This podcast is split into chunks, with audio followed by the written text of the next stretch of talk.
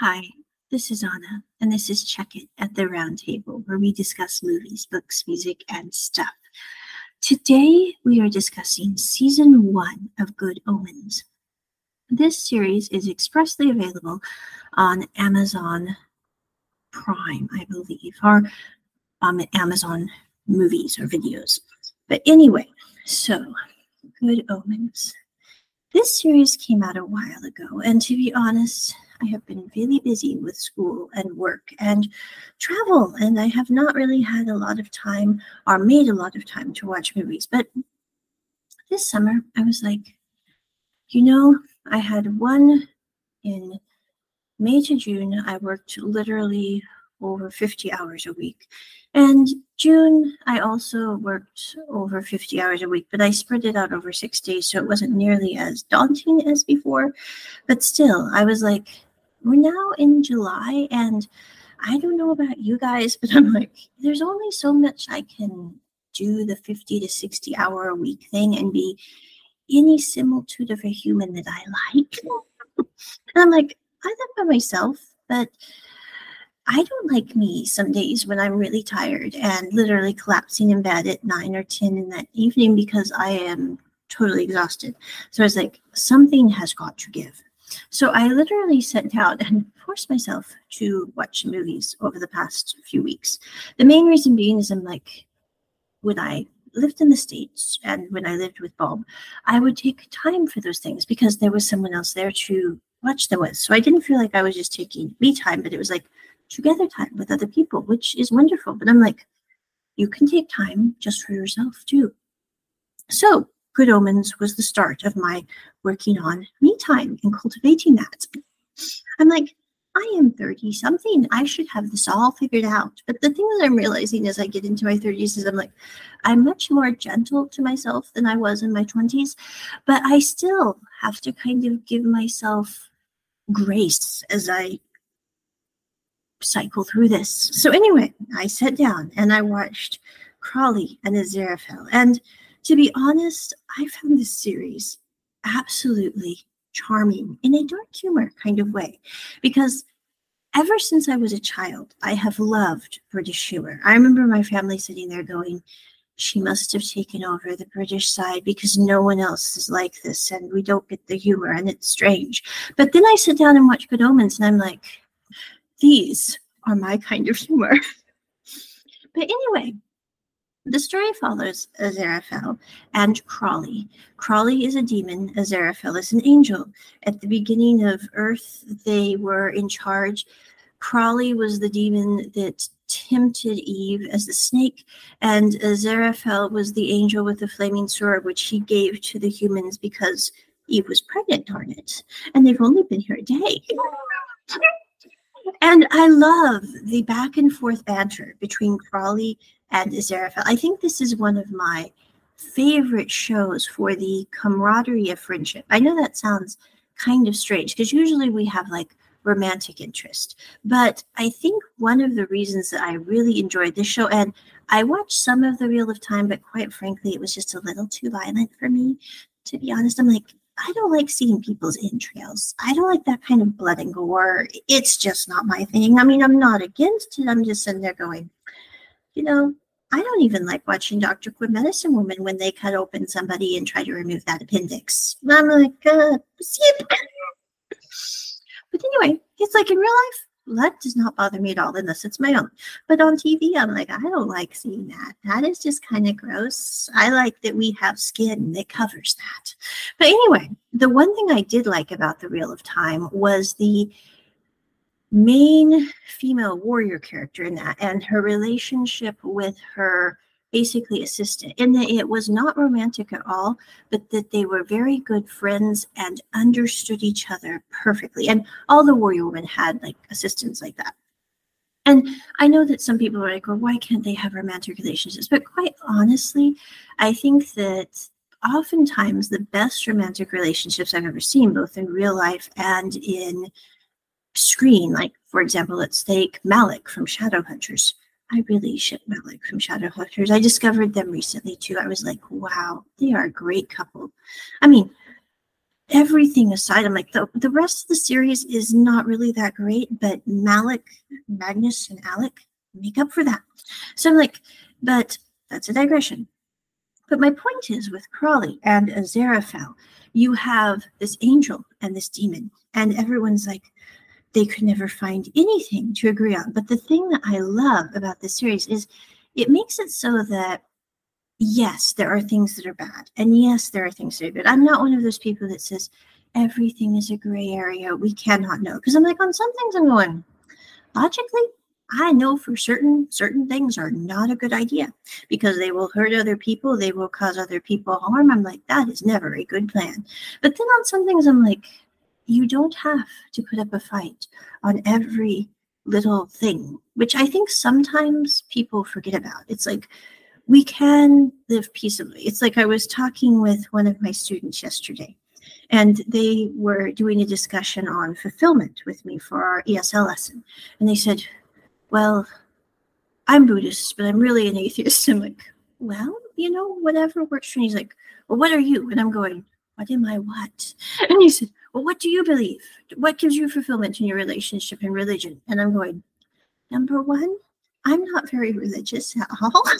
And I was like, number two, I was raised Jewish. So he's like, oh, so Judaism gives you meaning to your life. And I'm going, well, you know, from my experience in life so far, I said, it's not really about religion so much as it is about your moral code and how you choose to be kind to others. I'm like, you know, I've met Jews, I've met Christians, I've met Muslims who are both good or bad. I said, it really isn't so much about their religion as it is about what they choose to be and who they choose to exemplify in their life. Are they going to be the best of themselves? Are they going to be the worst of themselves? I'm going, you know, religion will only take you so far, but your own moral center is what is going to propel you to be a decent person or to be a not nice person. He's like, huh. He's like, so it's not Jewish. I'm like, it's about being kind and it's about being nice. And I'm going, if people are that way, I think regardless of religion, they've got a leg up in society. And I was like, huh. I'm going, now on to fulfillment in our lives. so anyway, I'm going, I don't like existential discussions, but if we're going to have one, let's let's have one. but anyway, so you have Crowley, the demon, and you have Aziraphale, the angel. And they seem to be so wide apart in their beliefs, and their sides are fighting against each other for centuries because they want to have this big knockout, drag out fight at Armageddon. And the thing I found was interesting is I have never thought of angels and demons in quite the way that the person that wrote the series, uh, Neil, I forgot his last name, I'm sorry. I think his name's Neil. Bear with me one moment. Um,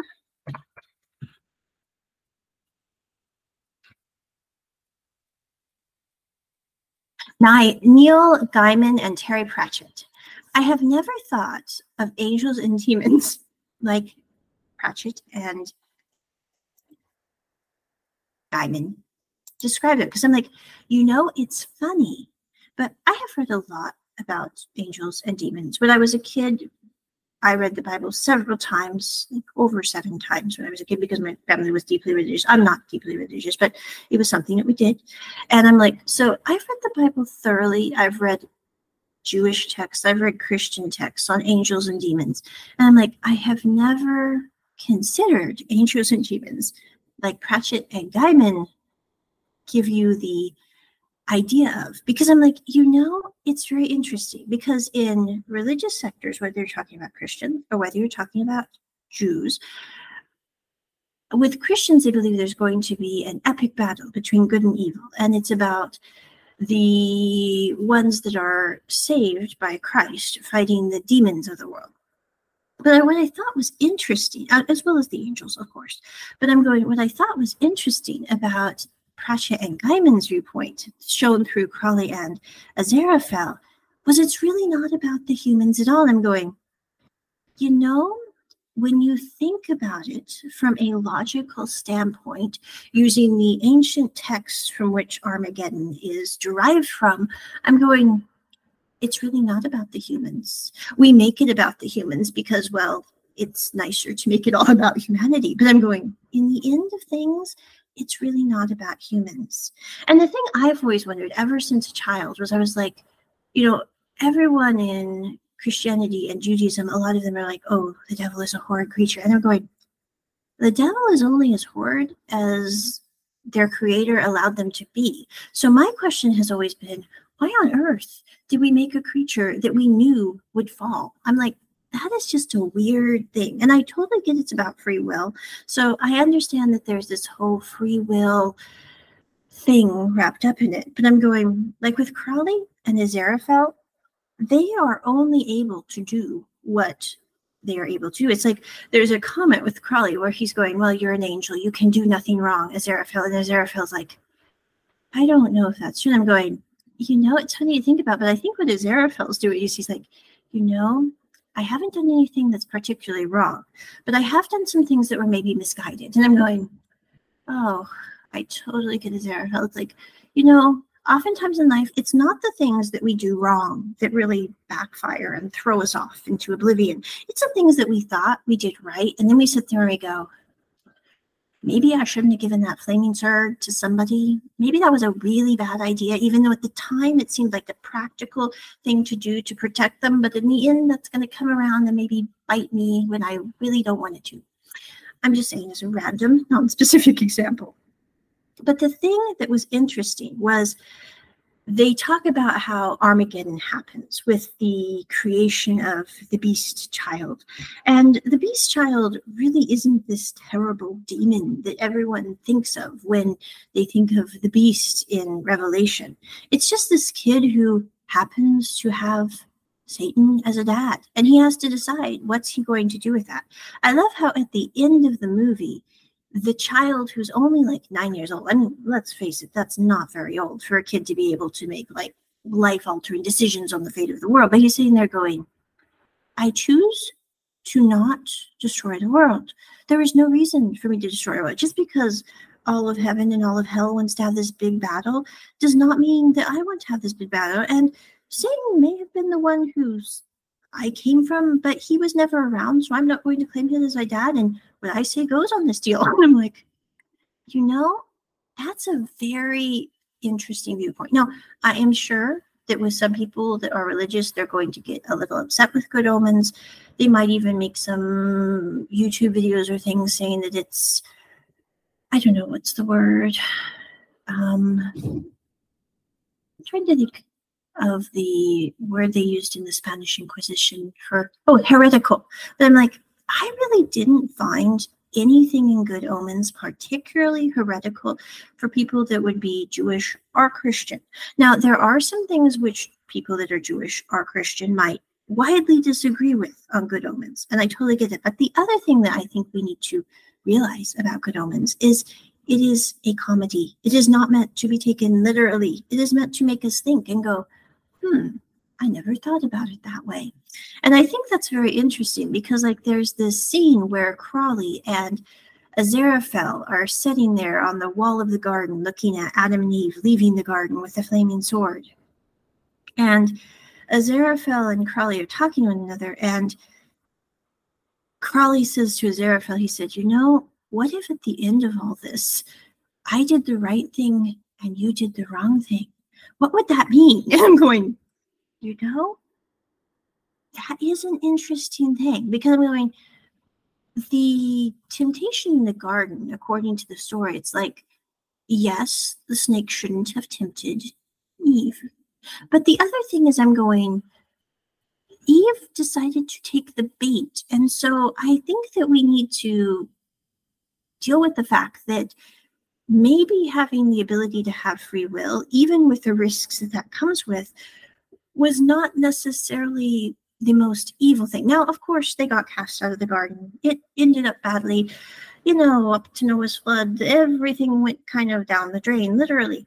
But I'm like, in the end of all things, I've always thought that free will is very important. It's like we don't want to be a world of automatons, that we only do what's right because, you know, it's programmed into us. We want to do the right thing because it's the right thing. It's like I was talking with one of my acquaintances here a while and I was like, the thing that I find really impressive in people is not that they do the right thing. I said it's easy to usually do the right thing.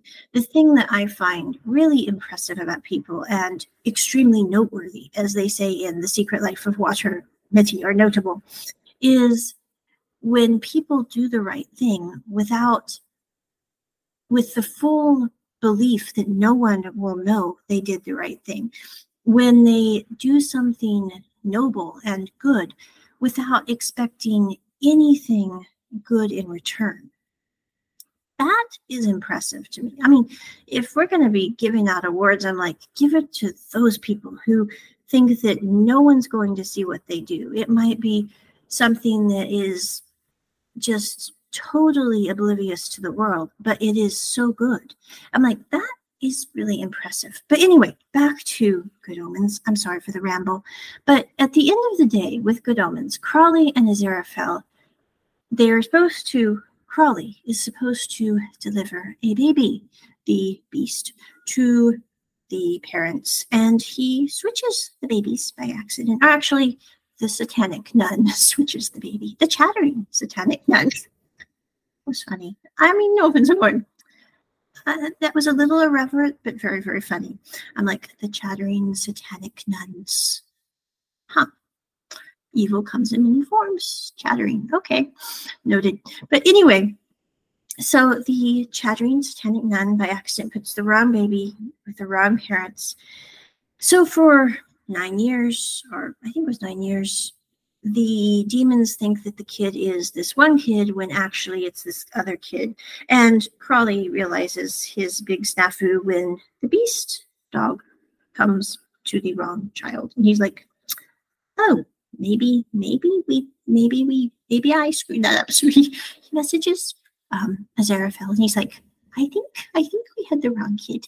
And, you know, maybe since you're the angel, maybe you can kill the beast and then he cannot start Armageddon and people can go about their lives and we can continue to be like clandestine angel demon cohorts that do each other's work that isn't too bad when we happen to need to be in the same town and we don't want to commute. So you can go do this, I can go do that.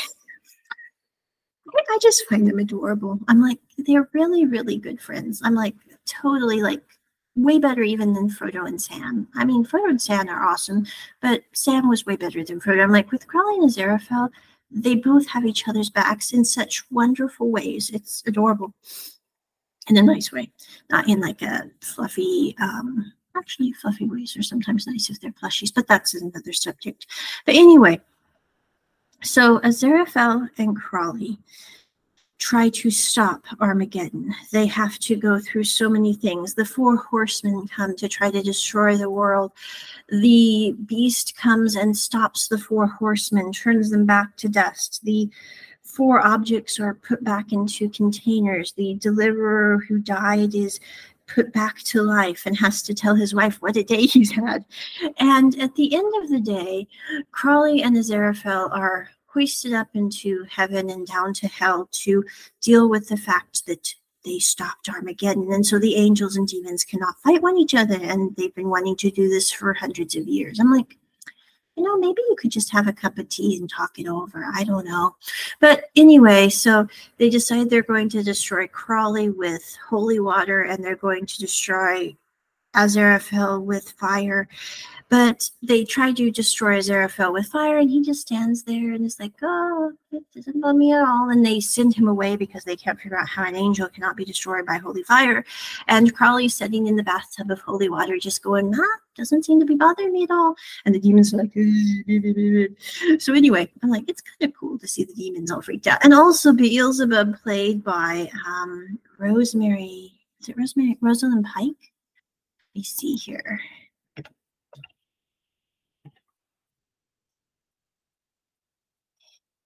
Yes, Beelzebub was played by Rosamund Pike, and I'm going, that was that was funny. But anyway, the angels and demons are scared of Crowley and Aziraphale. Crowley and Aziraphale meet at a park bench and switch bodies because they had done this, what we would call a sting operation, and survived. And Crowley's sitting there and he's going, you know, I think at the end of all time, it's probably not going to be Armageddon that both our sides have to worry about. And I don't think we'll hear from either one of our sides for a while. As Aziraphale, he can just kind of chill for a bit because no one wants to work with me and no one wants to work with you. They're all too scared. And he's like, but you know, the humans eventually might try to attack the demons and the angels. You never know. I think that's going to be the big battle. And Aziraphale's like, oh my goodness, I didn't think about that. I need to go get a tea. and that's how it ends. But overall, I would give this series an absolute nine out of 10. I would give it a 10 out of 10. Except I didn't like some of the lower demons, like the one that hopped through the phone and killed everybody in the call center. That was a little weird. But I'm like, the rest of it, I really did like, even though it does have some dark humor.